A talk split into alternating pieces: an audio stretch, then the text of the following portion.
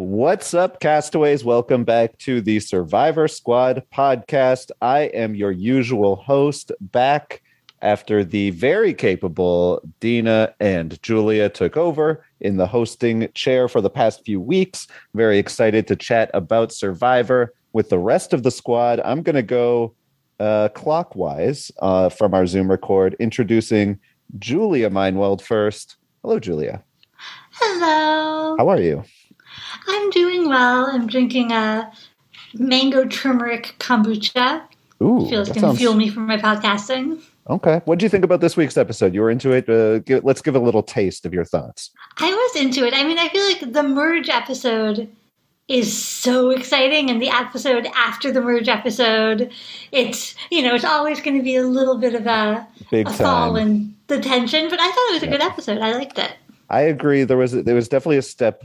I, I rewatched it to to prep, and I kind of was the second time I watched it. I was a little bit like, yeah, it's pretty good or whatever. Uh, we will be back chatting with Julia very quickly. Uh, but next, I want to introduce Dina Zerlin. Is that right, Dina? I'm gonna I'm gonna once again uh, point out that I do not know how to pronounce your name in time for the show to start. But it's like n- kind of learning the tribe names. Like by the time you Mhm. learn them, they become irrelevant. I just, Right. I should just be known as, you know, Zendaya. It's like Dina. It's like that's, you know, one name only. And that's what I go by. And no one needs to fuss with it. And that's it. Let me get, let me pitch this one at you, Dina X. Okay. Yes. I like it. I actually, um, on Facebook, like Mhm.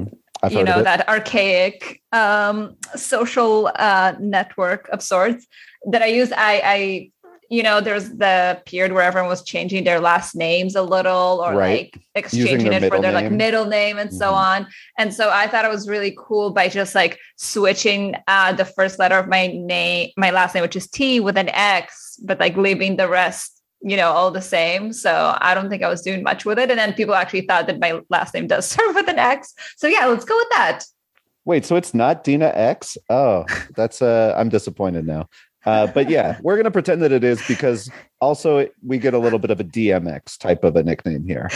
Yes. Yeah. Rest in peace, though. Rip, yes, that's for sure. All right, and Dina, we will chat with you again very soon. But first and finally, everybody's favorite fantasy hockey champion, Elan Dubrovsky. Woo, My guy, woo. how you doing?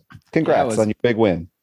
Thank you. Yeah, uh, you know it's very different now watching Survivor as a champion. Now I can relate more to you know what Erika went through. Now that I see what it's like to win, I just want you guys to know that I did put my seatbelt on for the road trip that's going to be this podcast. So I'm hoping that we're not going to crash.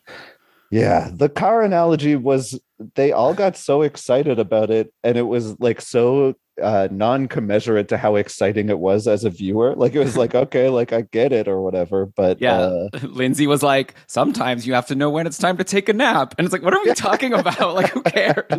who came up with this?" Especially when we've already had pilots versus passengers as this like really well established metaphor. It's not even new. yeah, that's a good point too. It did make for a good episode title, I will say. Um, but let's jump right into this recap. And uh, we start the episode back at the Kula Kula tribe post Lydia vote. Is that right? Did I remember this correctly? Yes. Okay. Uh, Well, Mike it wasn't in the episode, right? Like the that tribe name is just something they dropped on us. They were just like, "That's the name of the merge tribe. It's Kula Kula." So now we Mhm. know. and now we know. And uh, Mike welcomes everyone to the merge. And at this point, I was wondering what you guys think. This is a good group. I, I think we'd all agree this like this cast has uh, has grown pretty well throughout the season. I'm wondering of this group who you would most want to be at the merge with, and who you would least want to be at the merge with. I'm going to throw it to Julia first uh, because I haven't spoken to her in too long. It's been a really long time. I was wondering when I could talk. Um, who I would most want to be with the merge with in terms of aligned with, or I think like um who you would most be like fine with being like competing against. Hmm. Because I feel like, I mean, the players that I'm most enjoying and rooting for, which I guess is not the same as competing with, are probably Hai and Omar. I feel like those are the two people I'd want to be my number one at the merge, who I was like scheming around with. I feel like Yeah, and I feel like Maryanne feels like a good person to be at the merge with in terms of.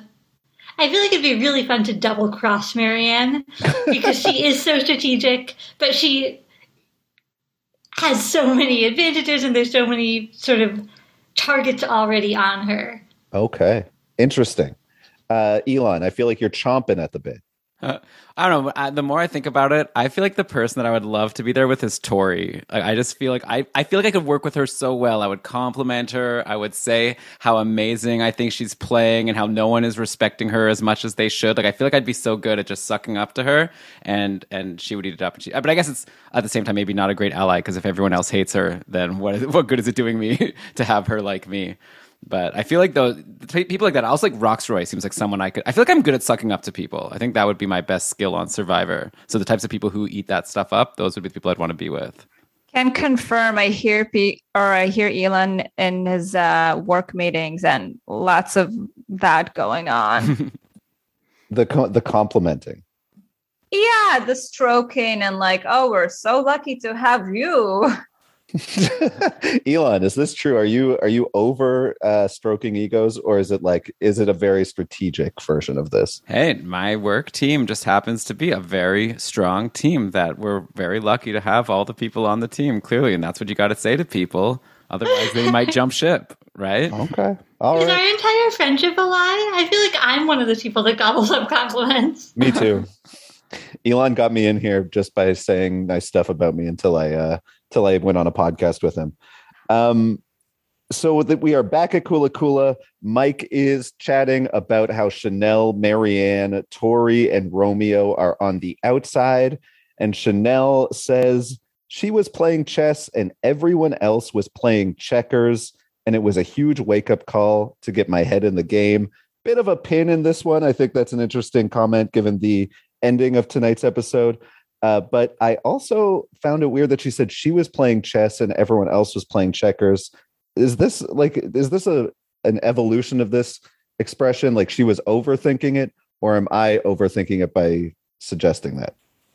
I think the breaking news on that is that she admitted to misspeaking, and she in fact meant to say that she was playing checkers while Okay. everyone else was playing chess. However, I don't think you're overthinking this, Ben, because in my mind, even though everyone was like strategizing, making all these plans that didn't involve her, I feel like the whole time Chanel was playing chess when she could have been playing checkers, like lots of overcomplicated things and doing things that you know, like giving up her vote, which obviously she didn't mean to do, but like the outcome of that whole uh, kind of frolic with uh, Omar that ends up in them both losing their votes. So, you know, lots of times where it's kind of easy to just say, hey, let's just play it safe or let's be straightforward. Let's not lie. Let's not deceive. And Chanel chooses to kind of go and be a little a little fancy a little cute with uh, that stuff and maybe not always to her in her favor Yeah, I that's a great that. point. I feel like you know the compliment of that is like someone like Mike who or actually like the opposite you know like he's not overthinking. He's i think he said in the episode that he like does isn't good at calculus or something and so he's going to focus on his other skills.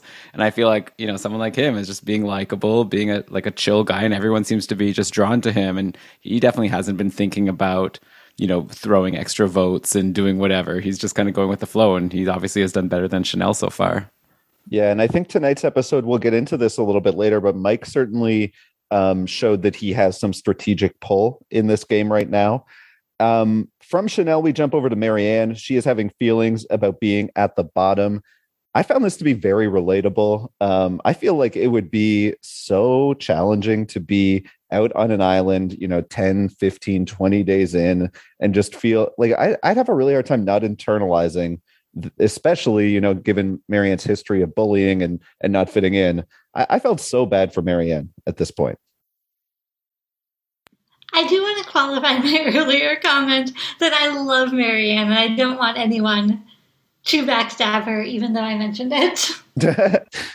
sure. I i think maryanne is a very likable character in my opinion. It's um it is unfortunate for her that she is on the bottom but it is a it, this is a weird season so far and we'll talk a little bit about that dynamic i think a bit later. Um we hop back over to mike who basically says, I'm old AF. He sits to watch Omar perform his prayers. Uh, they have a really sweet chat, I would say. Uh, this was mentioned a few episodes ago how it felt like they were uh, the the edit has been inching away from the Jonathan Omar relationship, and I thought that this was a, a continuation of that. We're definitely seeing uh, Omar getting along with more people, um, and I mean, I'm not sure if it was directly after this, but shortly after this, they show Omar basically talking to every single character on the show Omar got an incredible edit on this on this episode. It felt like a like it felt like a winner's edit, honestly, for Omar this week. Omar is definitely doing great uh, going into a post merge without having voted for anyone. And, you know, you're, uh, as opposed to, you know, later we'll discuss Drea being, uh, you know, red handed. Uh, Omar is the complete opposite. He's just like a white, pure slate of, you know, friends with everyone. He's pulling it off really well. But I also got to give it to Mike again. Like you guys were praising him. And I just want to jump in and say, like, Mike is just so good at being this like empathetic listener. He just wants to learn. He's like really, and he like really wears his heart on his sleeve and he's like being really genuine with people. I almost feel like Mike is also a potential like winner contender in my books. Like he's not pissing off anyone. Even like him having this like weird beef with Chanel seems kind of one-sided. like now that you know she's gone, there's like really no one out there that there's even, you know, I- I'm seeing any issue with that they would have with um with Mike. But uh, yeah, Omar is definitely doing great. And I think it's actually interesting what you said, Ben, in terms of um, kind of zooming away from his relationship with Jonathan. I think it's still very much there, but I think maybe the edit is trying to potentially like underplay it because uh, like so far, I feel like those four, even though it seems like, yeah, Maryanne is down the bottom and we don't really know what's going on with Lindsay, but I feel like those four are potentially still like linked up and maybe they have stronger allies that they consider closer, but I can see the four still trying, or those who have the power in the game anyway, to kind of keep all the other three safe if they can, as opposed to like the Hai Lydia situation where Hai was like, okay, bye, Lydia, sorry. I think that's a really good point. Um, next, they hop on over to the reward challenge.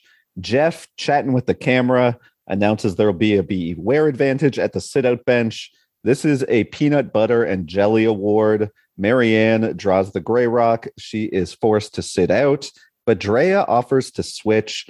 Uh, I wanted to ask you folks does anyone feel like they'd have done the same in this situation?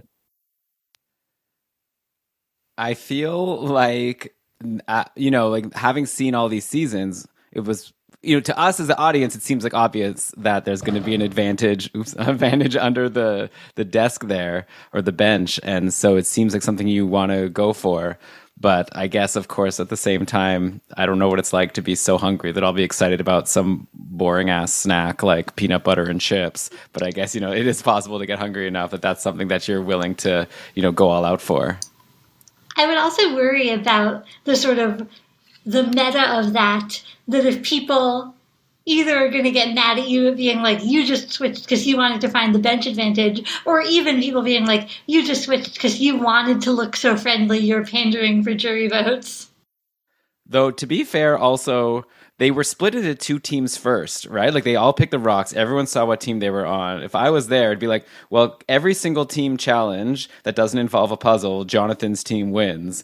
Uh, so I feel like if you see that you're not on Jonathan's team, what's the point? I'm going to lose anyways. So I might as well try to earn some goodwill. Like Maryanne, well, you know, she got to give us a good like scream as she was running to jump into the water, which was fun. So hopefully that was worth it for her. But she basically was given nothing from Chanel because it seems like well, it came close actually because of Omar being pretty clutch at shooting those baskets until the final one when he choked. But yeah, it didn't seem like there was much of a chance that a non-Jonathan team would win that. It was only close because Jonathan didn't uh, try. Like he was sitting in the water, and somebody was like, "All right, fine, let me go do it," and then just like switch. that switch, was switch. I thought that was one of the funniest parts of the whole episode was Jonathan just being like, "Oh, let me just do this." Yeah. Can I just say also about the uh, nature of how this um, challenge or the award rather was presented? It's kind of like this is probably like the most boring snack I could expect from like Survivor to offer, like some sad sandwich and like chips, which I feel like I don't know when it's hot and it's like kind of salty. I don't really get the appeal. Uh, but Dina, meanwhile, did you hear what Mike said about the peanut? It was oozing. It was so he did not skimp on that peanut butter. Yeah, and that's very nice and good for protein, but like contrast that with how Jeff was like really underselling, you know, the I don't know, 10,000 fish that they brought to that Jonathan's tribe like pre-merge. And That's like, a great point. here's a humble offering of some fish. And then meanwhile, it's like, now a taste of home. And it's like, oh, is it letters? Is it like something real? No, it's peanut butter and jelly sandwiches. It's like, oh, okay. To be fair, that was like accurate. Like that was my lunch, I think, every day at school in elementary school was peanut butter sandwich. I have a peanut allergy. They do this uh, reward every like couple seasons, and every time I'm just like, there's got to be someone who's just like, you know, I justice for the peanut allergy uh, among us. We need representation that matters. Uh, Survivor, get it on there. Um, Listen, if Hai can eat shellfish despite being a vegan, I'm sure a few people can suffer anaphylactic shock by eating peanut butter when offered. Yeah, they have EpiPens, I'm sure, on the island. It'd be fine. Um, so Jonathan, basically, as uh, Elan mentions, uh, brings his team back from the brink. Immediately jumps into the water like a merman uh, upon winning. I, I, really enjoyed that uh, that celebration.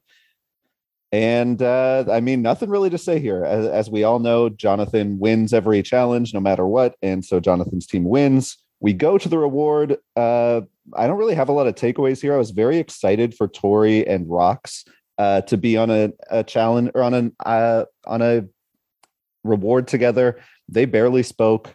Uh, really quiet Tori episode overall, considering how involved she was. Like typically, a Tori episode has like a scheme or two, and even when she does, you know, uh, find Drea red-handed, um, there's no real. It doesn't really lead to a, a regular Tori amount of chaos. I really hope that like you know this does pay off though. Like tori was observant. She saw that drea had red paint on her hand. She did talk to other people. So like maybe it just wasn't relevant for this episode but maybe like in the next episode she'll be like you know drea's hiding something. I think she's got something going on and we'll see what happens. Like this next episode is one of these double eliminations. Like so it's going to obviously depend on like how the tribes are randomly split up into their groups of five and five but i hope it'll pay off and i hope the only reason it was a boring tori episode was because she won immunity because you know if she lost, she would be a target because she's going to be a target every single time she's available to be voted out, and that's always a lot of fun. Let's uh, let's keep going here and talk about back at camp.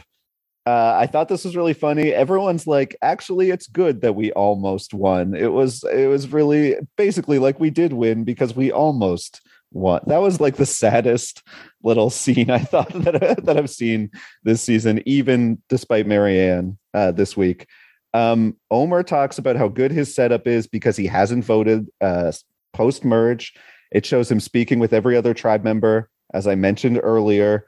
Um, and then we go to Drea, who has this beware advantage. Elan mentioned it before. She has to go to the water well to find it, flips over the coconuts, finds one that opens, sticks her hand into that, gets covered in red paint, soaks her hand in water, but does not get all of the paint off. And Tori catches uh, Drea basically in a lie, asking why she has red all over her hand, asks if it's blood. Uh, Drea tries to lie. It's uh, it's kind of an awkward exchange. Um, I'll throw it to Dina or Julia here. Any thoughts on on just the above and, and sort of Drea's finding the reward here? I will say that I really enjoyed this uh, beware advantage whatever that means like not sure what the repercussions were of uh you know what if Drea just like pretended to look but not really hard. It's like well guess i can't find this you know award uh reward sorry. So i thought it was like really fun the way that they designed uh the specific um advantage. And um and I think that kudos to Tori. Honestly, like I know she gets so much hate, and I'm almost like starting to feel bad for her, especially now that she's like clearly on the bottom and like up for elimination, probably like every single uh, week that she's eligible, which she hasn't been yet. So kudos to her. But like, yeah, very observant, like trying to shake things up. And I wonder if maybe, you know, that kind of larger alliance of eight, like how long realistically can they all stick together? It just seems like too, too big. Um, and, and kind of prone to failure, I would think. And so I feel like the people on the bottom, such as Tori, who might also offer like some important intel might be scooped up at some point. Yeah, I keep trying to think like because Tori was so observant. It was so good that like you know she saw like you know the red, but also her like shifting with her pants and like.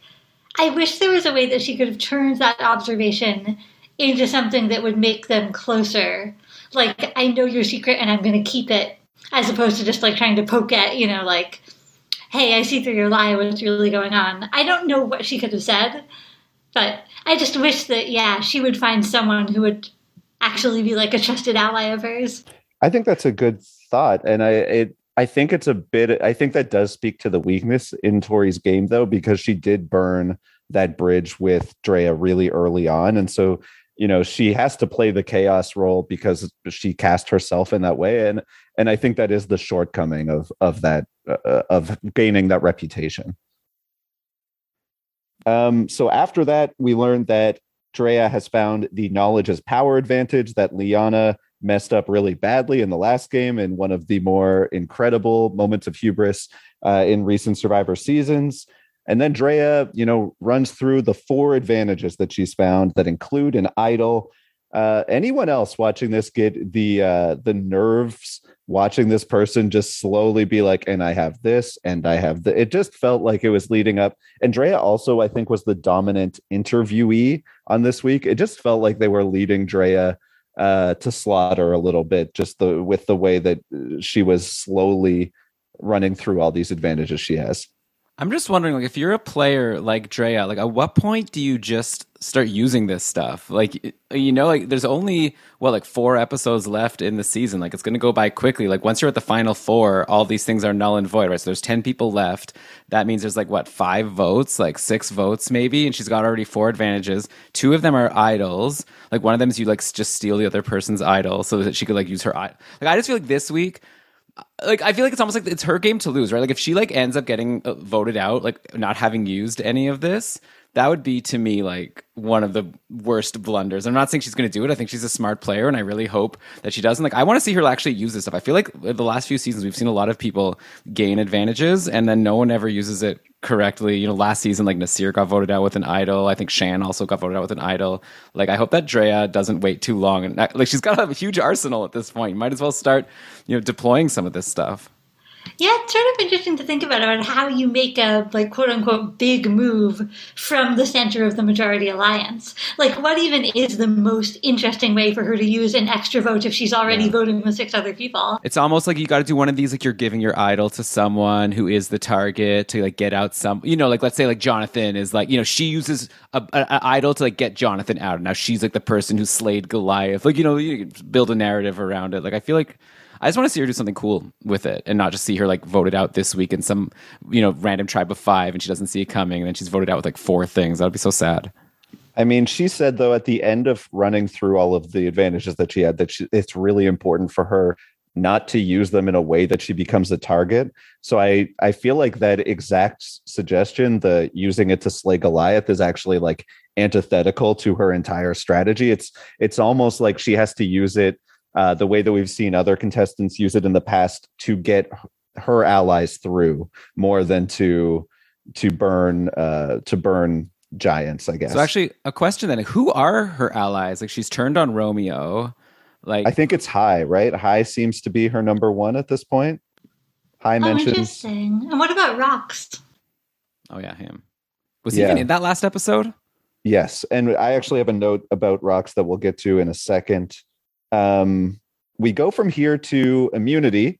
Jeff explains this is going to be a negotiation Uh, just like last year, where he says, depending on how many people sit out, I will give everybody a ration of rice that'll last a few days. Uh, I've generally been okay with the Jeff monologues to the camera the past two years, but this one was for sure the cringiest of the last two seasons. I really hated this one. Uh, anyone else have a strong take on Jeff uh, talking to the camera? I'm mostly just like nervous that he's not going to finish saying what he, he wants to before like the people come and then he's like, okay, shut up, shut up. We need to get it started. Yeah, I'm curious how much of that is scripted. Like the whole, oh, but they're they're right. Come on, it's so silly. Uh, yeah, I find that to be one of the funnier developments of the like the new the their current uh, production standpoint. Um, so Jeff explains they'll negotiate. Uh, they basically decide that four people will do it. Jeff caves super easily. I thought that that was kind of lame.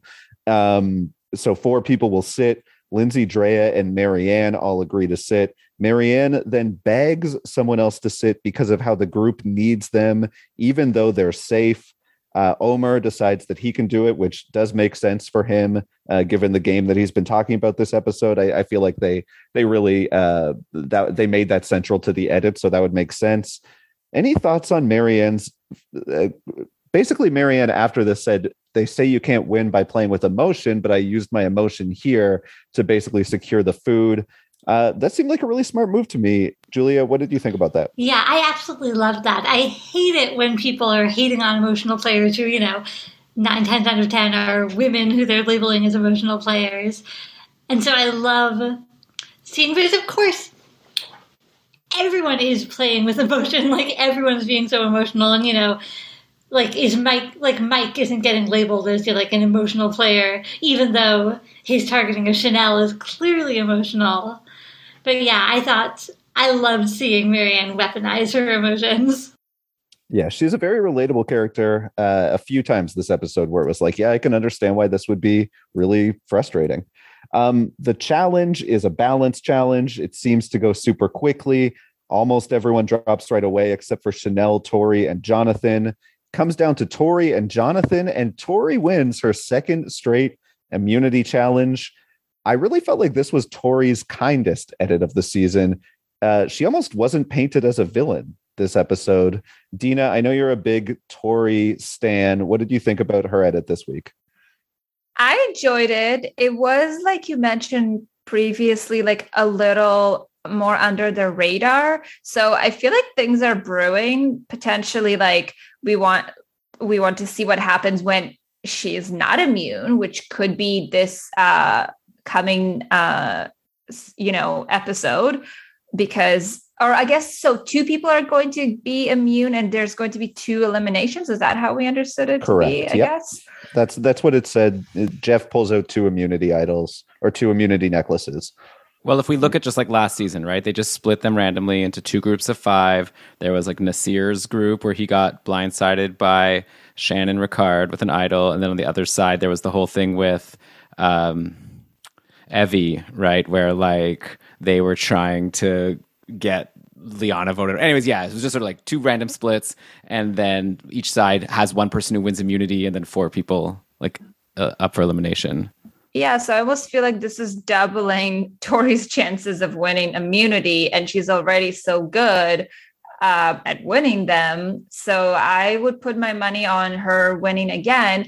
And I wonder if there's a world where, you know, all the underdogs just so happen to end up on the same tribe or like voting tribe or whatnot, like the half, uh, in, like that division. So it would be like Tori, Romeo, um, well, Chanel, I guess, is out. Maryanne. Maryanne.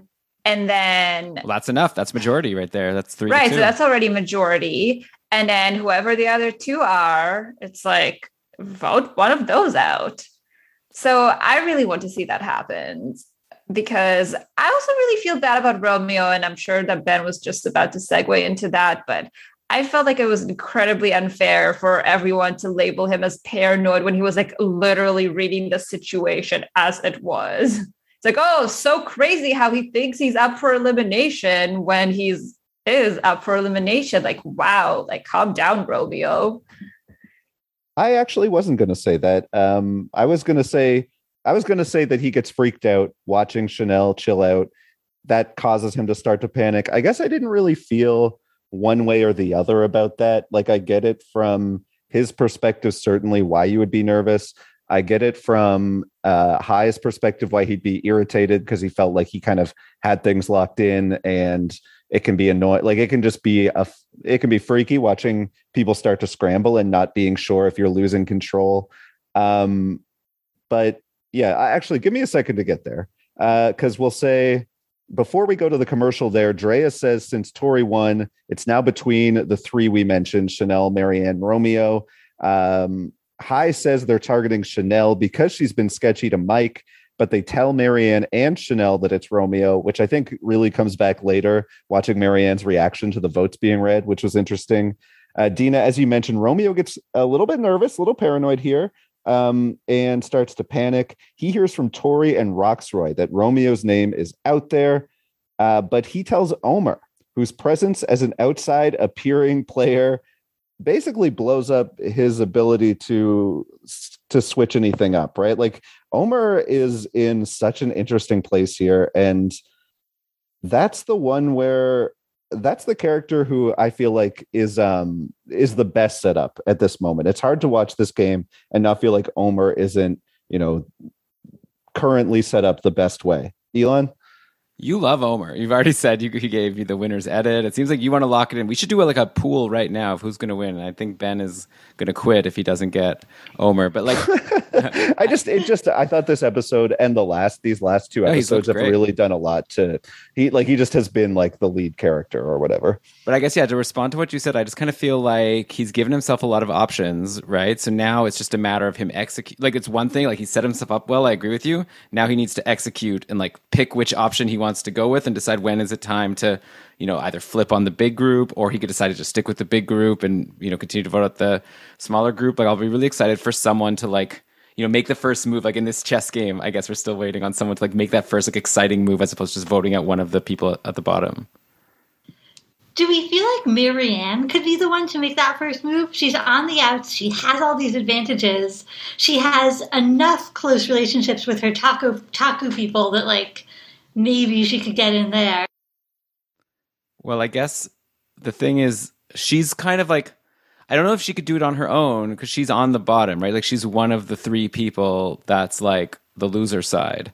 So it's like the cool kid, like not the cool kids. I forget what did she call? I guess she just said the others are the cool kids. I don't know what she called herself, but like she needs one of the cool kids.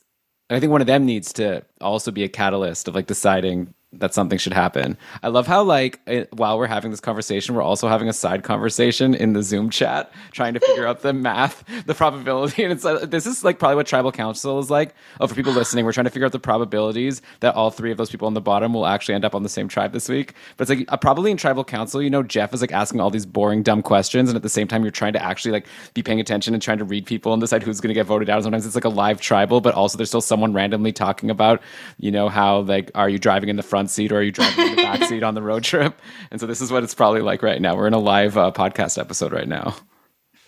And my cat has come over to help us with the math. So hopefully we can figure that out together. I'll put our uh, our best feline scientist onto the case. Um, yeah, so I think that uh, Dina, to the point you made earlier about Romeo um, being sort of cast as the uh, the paranoid one, I got the sense from from watching um, that it was more so just because everyone is hyper paranoid and people on the bottom are it's just easier to pick on them but i can certainly see the point that you're making because like the edit was oh look at romeo who is freaking out even though like we have the omnipotent view and we know that he's not on the chopping block here yeah, I felt like it was really unfair. And in fact, even though I'm normally a pretty big hai fan, I felt like he was kind of becoming a little drunk on power and like lot, doing lots of like eye rolls and lots of like oh already with this romeo person and it's kind of like bro you have all the power like you don't get to be annoyed at the people on the bottom like trying or not even trying to do anything but like kind of asking questions and like you know, Dude, not he was sure talking to people. Like it was very annoying how he went and talked to people. I just feel like yeah, talking to people is really annoying, but also I feel like obviously hai and any other semi-savvy player would do the exact same. So I really don't like uh, kind of the way that Hai sometimes has his like little indignant scoff at like the people at the bottom, which I've noticed that other people, at least from the edit, of course, are not really doing. Like you don't see Jonathan being like a jerk about how he's like so great and everyone, you know, at the bottom are like, you know, come down, bros. So I don't know. It's just interesting. And I wonder if it's kind of the editor's way of, of showing us like who is being like likable. It's hard to be likable at the top, right? Mm-hmm. Like, you know, ultimately, when there's going to be three uh, finalists and people are going to vote for the winner, they're going to choose the person that they like the most, you know, and whether that's the person who played like the savviest game, who's to say, you know, if you like really think that someone is a jerk, even if he's theoretically like some objective measure had like more moves or whatever that means like i don't know that um i would vote for him or it's her. the tragedy of russell hantz that game is flawed um yes so i i think that that i think that's a really good point and i i typically really like Hai as well uh the edit was not kind to him in this episode definitely showed him getting up on that high horse. Um, but basically, he tries to switch the vote at this point. Uh, Mike talks sense back into everyone. He hits the brakes by convincing everyone they'll lose Rocksroy if they change to Romeo.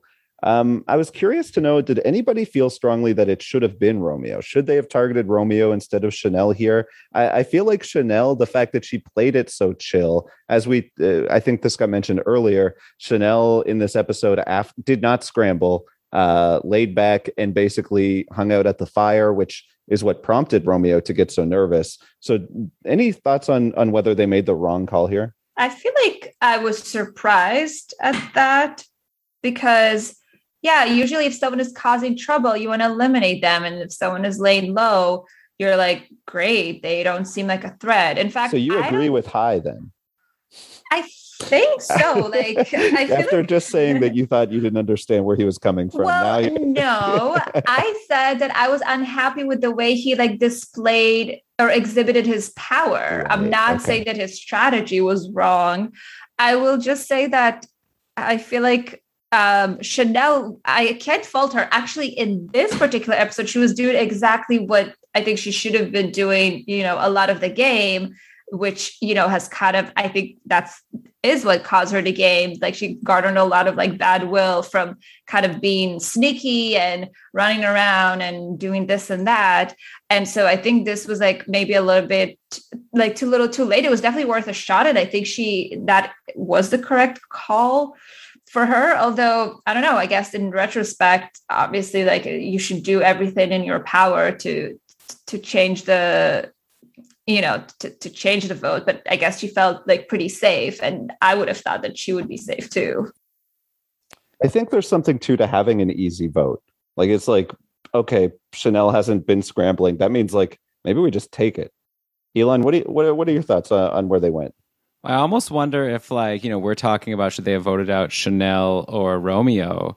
But I wonder if every, you know, again, like this game's going to dwindle down fast. I wonder if at some point we'll be like looking back on the season being like, who should they have actually targeted? You know, who's the person that's going to win the game that this was their chance to vote that person out? Like, should they have maybe taken out, like, you know, Maryanne? She has an idol and an extra vote that a lot of people know about. Like, so I think like it just seems like Romeo and Chanel in this episode were like the losers that no one wants to work with, and they're they're not you know a factor at the moment. Like maybe now romeo will be able to you know it also depends like what people think about romeo right like we see from Hai's perspective that romeo was like dust under his shoe and he's like how dare this person even like try to win that's so rude of this person you're clearly an ant compared to the powerhouses like myself so if everyone else is agreeing with Hai and thinking of romeo in this way then Romeo's like not a threat. And so, yeah, might as well just leave him in the game since, like, yeah, he'll talk to people, but no one respects him. But we don't know actually how people feel about Romeo since we didn't really get too many other people's perspectives on him. But I always just wonder if it's like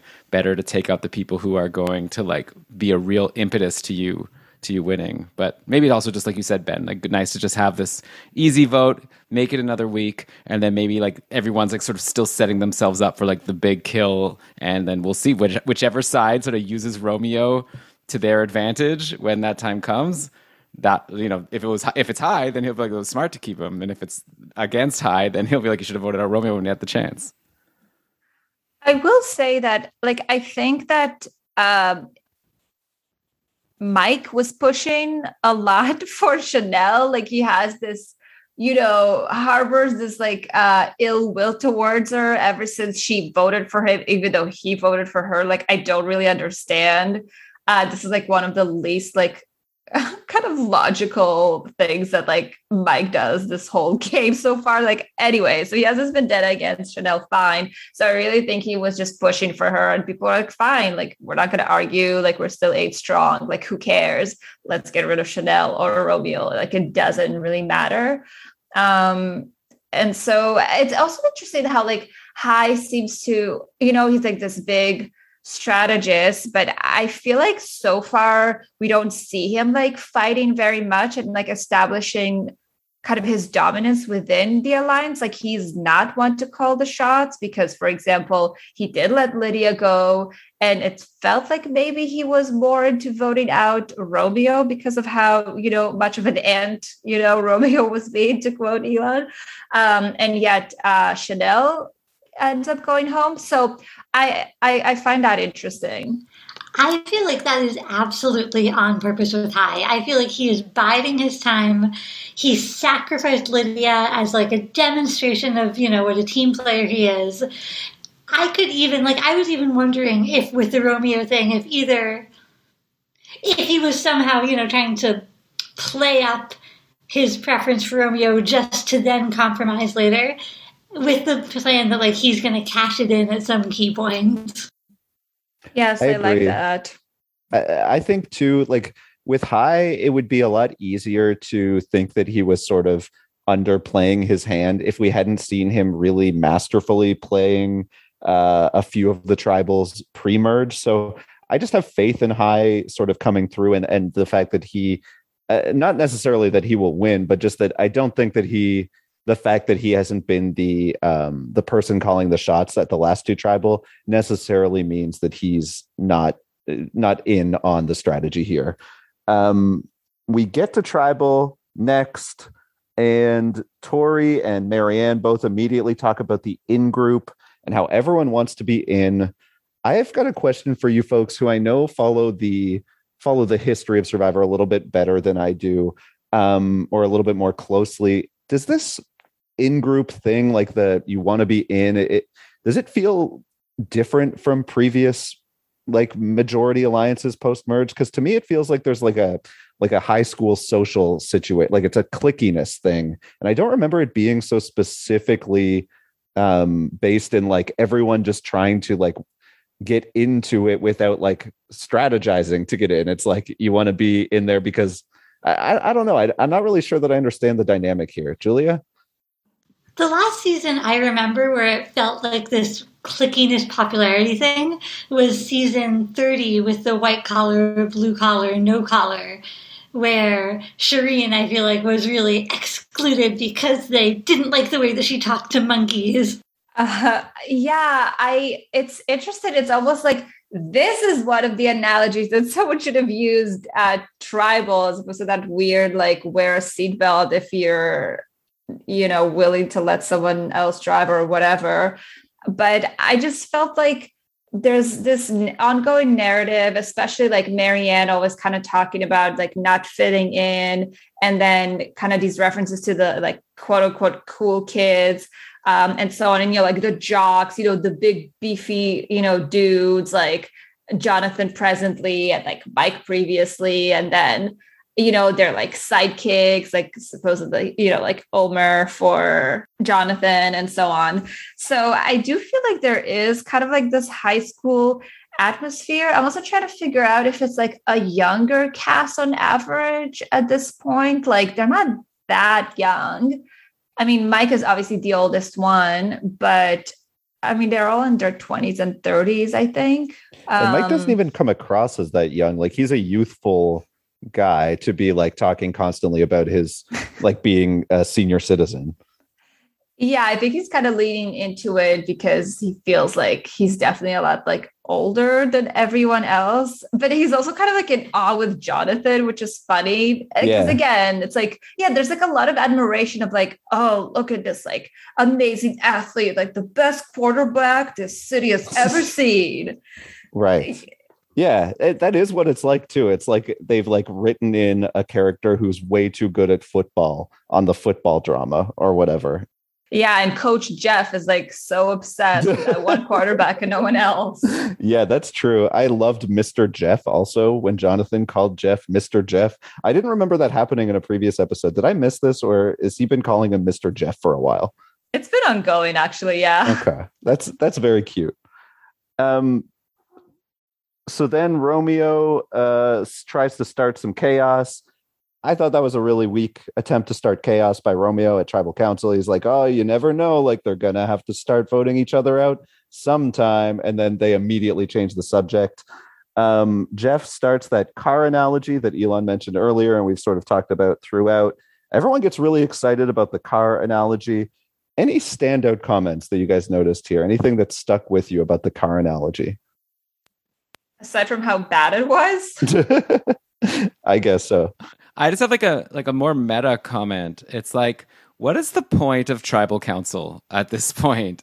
Like, I just don't even get like Oof. why why is this happening? Like, I I just wish that they like they're not even talking about what's happening in this game. You know, they're not talking about the game that they're currently playing. They're like Survivor is like this, and you need to do this to be successful in Survivor, and like you want to be, and it's like it's like I- hockey interviews like in I know. between the, the, the periods exactly as though we're working hard, want to keep our sticks on the ground, bucks and, in like, deep yeah It's like, why can't Jeff be like, you know, who's bothering you? Maryanne, who do you think is the person that the tribe dislikes? You know, like, why can't we just talk about like what's happening and not do all this random, yeah, metaphor?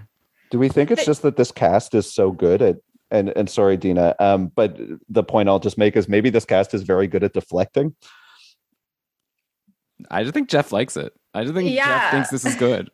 I think Jeff is having so much fun in this like post-pandemic survivor iteration.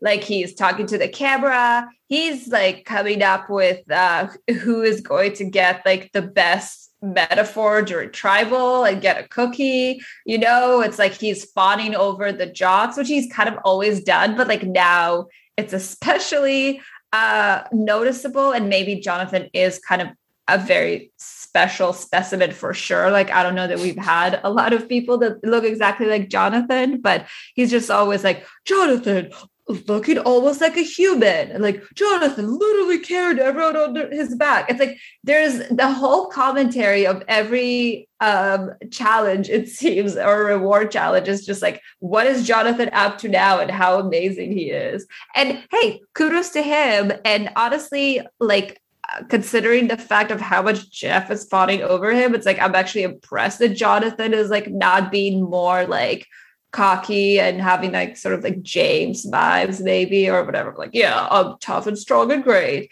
but rather just like telling us about his like crazy breakfast of like 18 eggs or whatever. So Yeah. I appreciate that.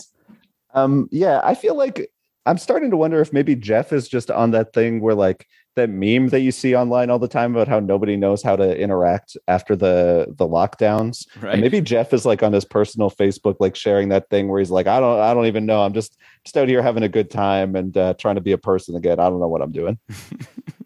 Yeah, I mean, we'll see if it if it changes. Hopefully, the next. Tri- I, I'm really starting to focus in on the, these tribal councils. We should like start keeping track of like for how many minutes it's on the show, like how many seconds of something actually interesting. you know, like every once in a while they do that thing where everyone stands up and starts strategizing, which is kind of like its own separate thing that mm-hmm. you can debate if that's like fun or not. But I, I feel like at one point Survivor used to have people just talk about like I don't know people like who's doing what things around camp, uh, like you know, kind of just discussing. Like, isn't the point of tribal count? Anyways, I already did this rant, but No, you're right. And I actually I think that it's suspiciously like rewatching the episodes to do the show has made me really attuned to it because I'll typically there are points in the episode where it's just like okay, like I remember what happened. I don't need to sit and listen and hear everything that happened again. And tribal has become that way in a lot of cases where it's just like none of the things that are said here are interesting or good. And in season 41 at least they would have like character arcs that would carry out over the episode and then they would have their like you know the come to jesus moment that was very clear like oh this this person's about to get voted out. But at least there would be like something of a satisfying resolution to the the characters the the character arc. Julia? I don't know if this wouldn't help in terms of making it interesting to a viewer, but I don't know if y'all listened to the Christian Hubicki interview from Rob Has a Podcast a couple weeks ago where he was talking about going into travel council, the the majority has the narratives that they're going to try to paint. And that if you hear people the way if the way that people are answering and evading Jeff's question is different than the narrative that you thought was the fake narrative for tribal council, that that can be like a canary in the coal mine. And I thought that sounded fun, even though huh. it wouldn't be apparent to the audience. It sounds like a party game. Like it sounds this would be really fun to just all get together and try to make analogies and try to get people to guess who's not properly using the analogy. I don't know. This sounds kind totally. of totally. It's like apples to apples, but like narratives of what people think is happening at tribal via analogies. So, Ben, you've been hosting the Survivor Squad for a few weeks now. What would you say hosting the Survivor Squad is like?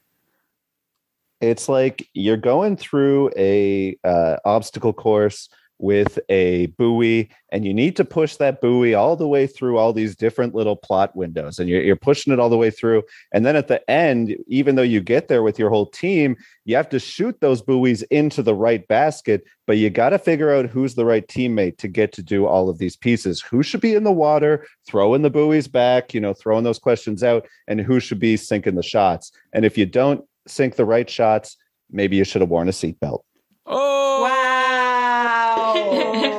and with that, we are done. yeah, sure. Then we're, we're out of here. done until Ben says we're done. We're done. I, I, was doing my I was doing my Jeff impression. It's like once someone oh. said the final mic drop moment. oh yeah. Like, oh yeah. Okay. With that, it's time. It's time to vote. I'm gonna go use my shot in the dark real quick. Um, hmm. That's not a sexual reference. Uh, I didn't think it was. we get we get into the votes. Uh, Chanel gets voted out. The only thing that was interesting here about the voting is that Romeo winds up voting for Hey, Hai. Uh, Romeo votes for Hai. Uh, what do we think was going on there? I mean, I was totally mystified. Yeah, I was confused. I felt like, um, you know, clearly Hai was not uh, having a really good poker face probably when he was interacting with Romeo. And then Romeo was like, Hai is kind of a jerk. I'm just going to throw a vote his way.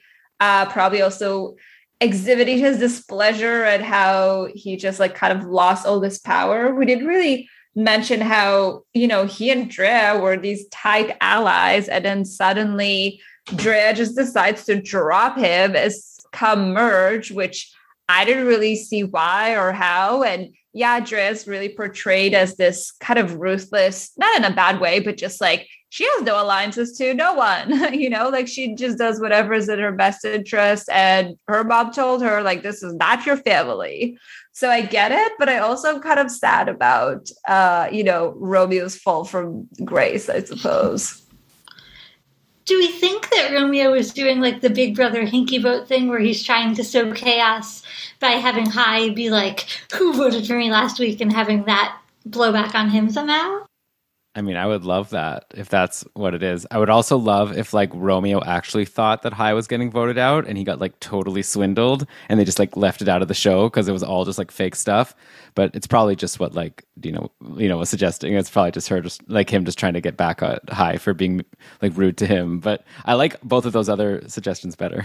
Yeah, that seems really short sighted to me. Like, okay, good protest, bro. You're you've cemented yourself as the only one like well, fully trying to be on the outside. I mean, to be fair, this is a game. Like everyone's trying to win. Like so, like everyone else is going to have to vote out hai if they want to win the game, right? So it's like, why not be the first one to be like, yeah, you're. I did vote for hai, and maybe other people should also vote for hai. You know, and start to like but what does that achieve going. though? Well, just Julia? go to everyone else and be like, yeah.